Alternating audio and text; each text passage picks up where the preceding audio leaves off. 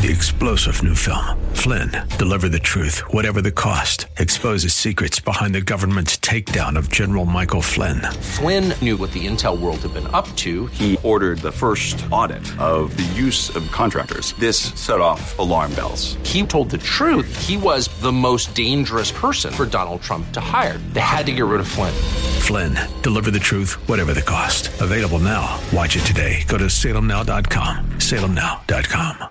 When parts of the body don't do what they should do, then other parts of the body have to compensate. And it puts undue stress on parts that are not designed for that particular function, and it diminishes the effectiveness of the whole. Parts of the body and the whole of the body. That's what we're looking at today on Study Verse by Verse online at highlands.us. Welcome to our program. Pastor Leighton Sheely takes us back to 1 Corinthians chapter 12. We have been exploring these gifts of the Spirit and to what end and what purpose is our focus today. It's all about the body of Christ. Each one of us has our own unique specific gift for the purpose of benefiting others and glorifying God in the midst of a godless generation. Let's explore that truth further, shall we? Here's Pastor Layton and today's study, verse by verse.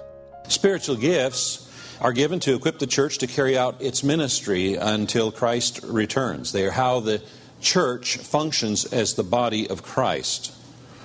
Love is the catalyst that allows spiritual gifts to be valuable and meaningful. We have been called as Christians, the body of Christ, to continue the ministry of Christ, to seek and to save that which is lost. Now, we seek and save those which are lost by pointing them to Jesus, through whom they can be reconciled to God.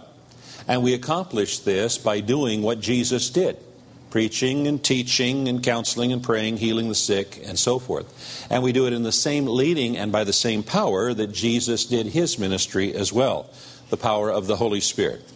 The Gospels declare clearly that the Holy Spirit was guiding and empowering Jesus Christ continually in his ministry. He was conceived by the Holy Spirit, he was filled with the Holy Spirit, he was led by the Holy Spirit, he was empowered by the Holy Spirit.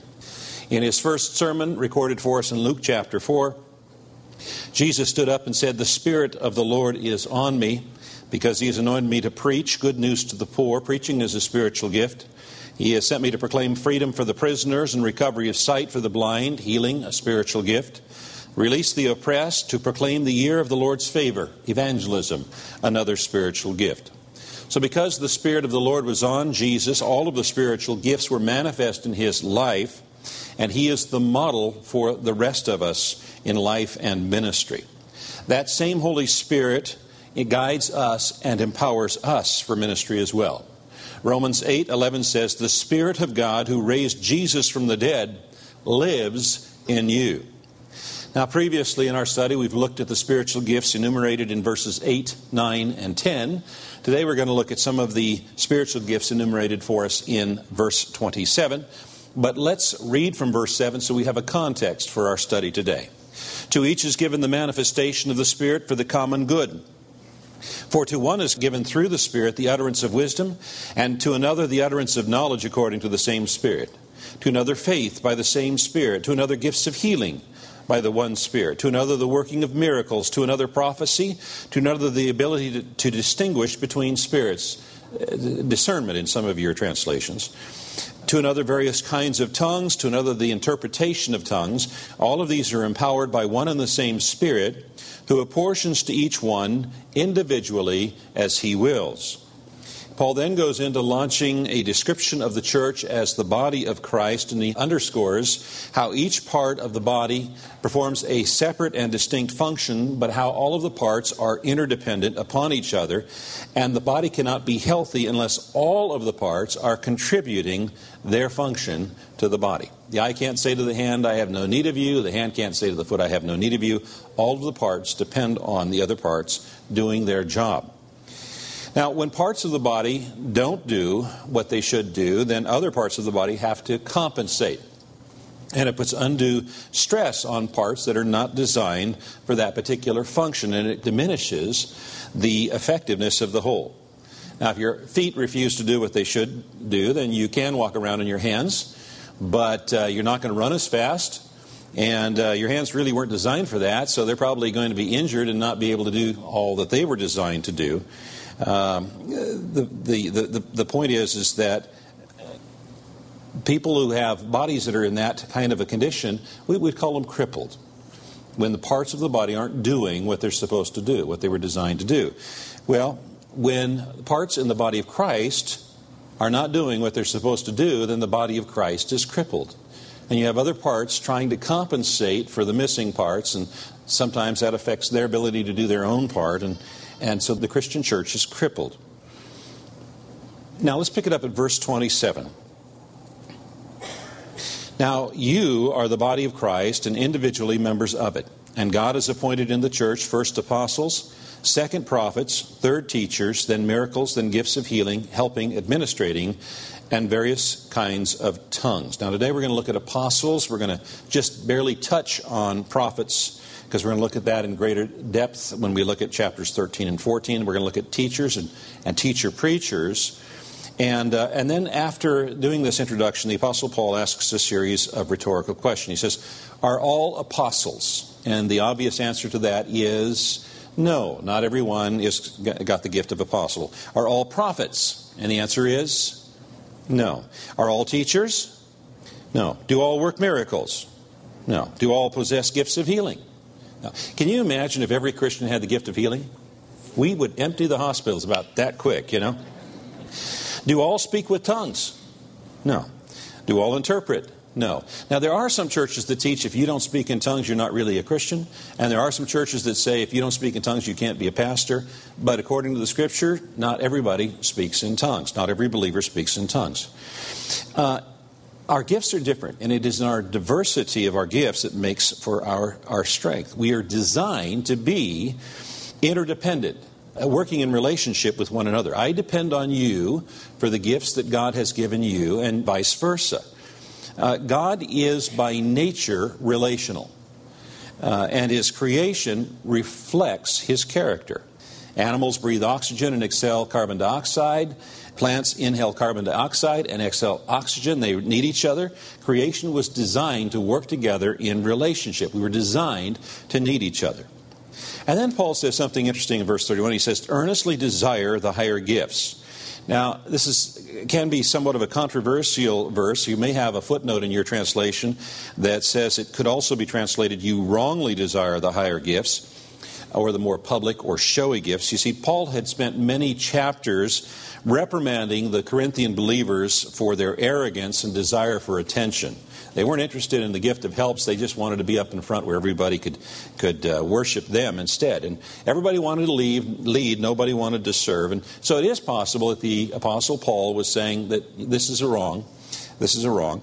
But in 1 Corinthians 14 5, he repeats the word he uses here for higher when he says, He who prophesies is greater than he who speaks in tongues, unless someone interprets, so that the church may be edified. So here, the greater gifts are those that edify the church. And that's consistent with Paul's statement a few verses later when he says, Since you are eager for the manifestations of the Spirit, strive to excel in building up the church.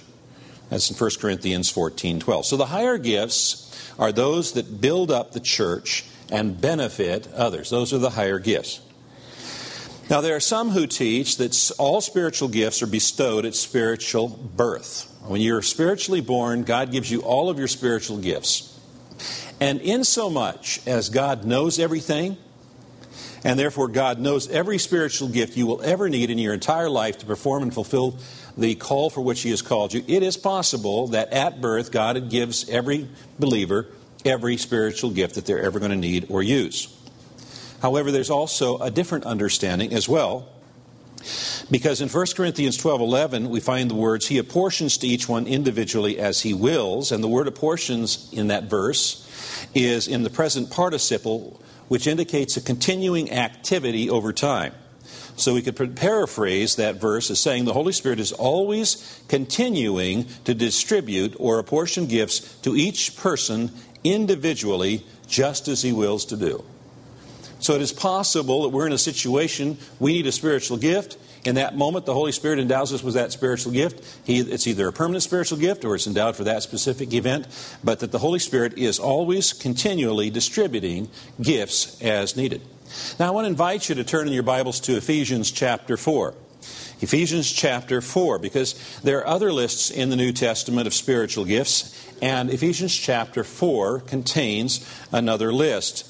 Uh, I'm going to be picking it up at verse 11. Ephesians 4:11. And he gave the apostles, the prophets, the evangelists, the shepherds and teachers to equip the saints for the work of ministry for building up the body of Christ. Now this is a list that's very similar to the list that's found in 1 Corinthians chapter 12. Apostles, prophets and teachers are mentioned there as well and in the same order. However, in Ephesians, evangelists are interjected after prophets and before shepherds and teachers. And so he says that these are given to equip the saints for works of ministry. There are some people who have been raised in environments where you use the word saint and they immediately think of some believer who is long since dead.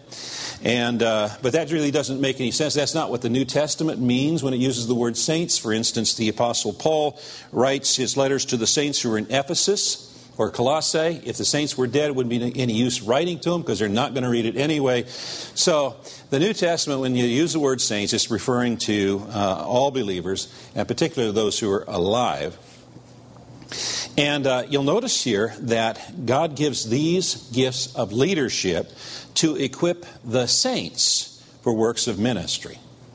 Now, some of us have been raised in backgrounds where the ministry is done by somebody with the collar or the title uh, or the degree. But according to the scriptures, every believer is called to full time ministry, and these gifts of leadership in the church are, are given by God for the purpose of equipping the saints, the believers, for works of service. And those services can be seen in full view if you join us this Sunday for worship if you're not part of a church. Consider this a formal invitation to join us at Church of the Highlands, right here in San Bruno. If you go to our website, highlands.us, you'll find directions. Our service times in the sanctuary are at 9 a.m., 11:30, and 5 p.m. Drive-in service at 10 a.m. We have childcare provided and Sunday school for all ages. Again, you'll find all of the details and the information at our website, highlands.us you have questions about the current series we're in the middle of? I'm sure that you probably do. Many of us do, especially as it relates to spiritual gifts. Are they still in operation? Or are there specific rules and regulations for them? So many questions swirl around spiritual gifts. Well, the entire series we're currently presenting here on the air, it's available on our website to review at your convenience highlands.us. Again, highlands.us. Pastor Layton has addressed many of these questions in this series, and still some questions to resolve, as we'll continue next week looking once again at 1 Corinthians chapter 12 and our series called Spiritual Gifts.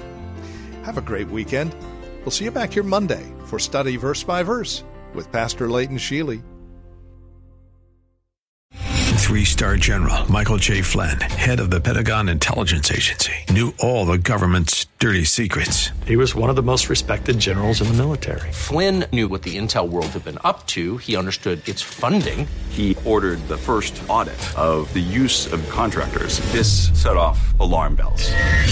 The explosive new documentary, Flynn, Deliver the Truth, Whatever the Cost, uncovers the facts behind this scandal. Flynn told the truth. He was the most dangerous person for Donald Trump to hire. I find out the worst enemy that I'm going to face in my life is right here in America. They took my assessment and they wanted me to change it. And I was like, I'm not changing it. They had to get rid of Flynn with in depth interviews, archival footage, and never before seen personal records of the man behind the headlines. I just felt like I was drowning. Flynn, deliver the truth, whatever the cost. Available now. Watch it today. Go to salemnow.com. Salemnow.com.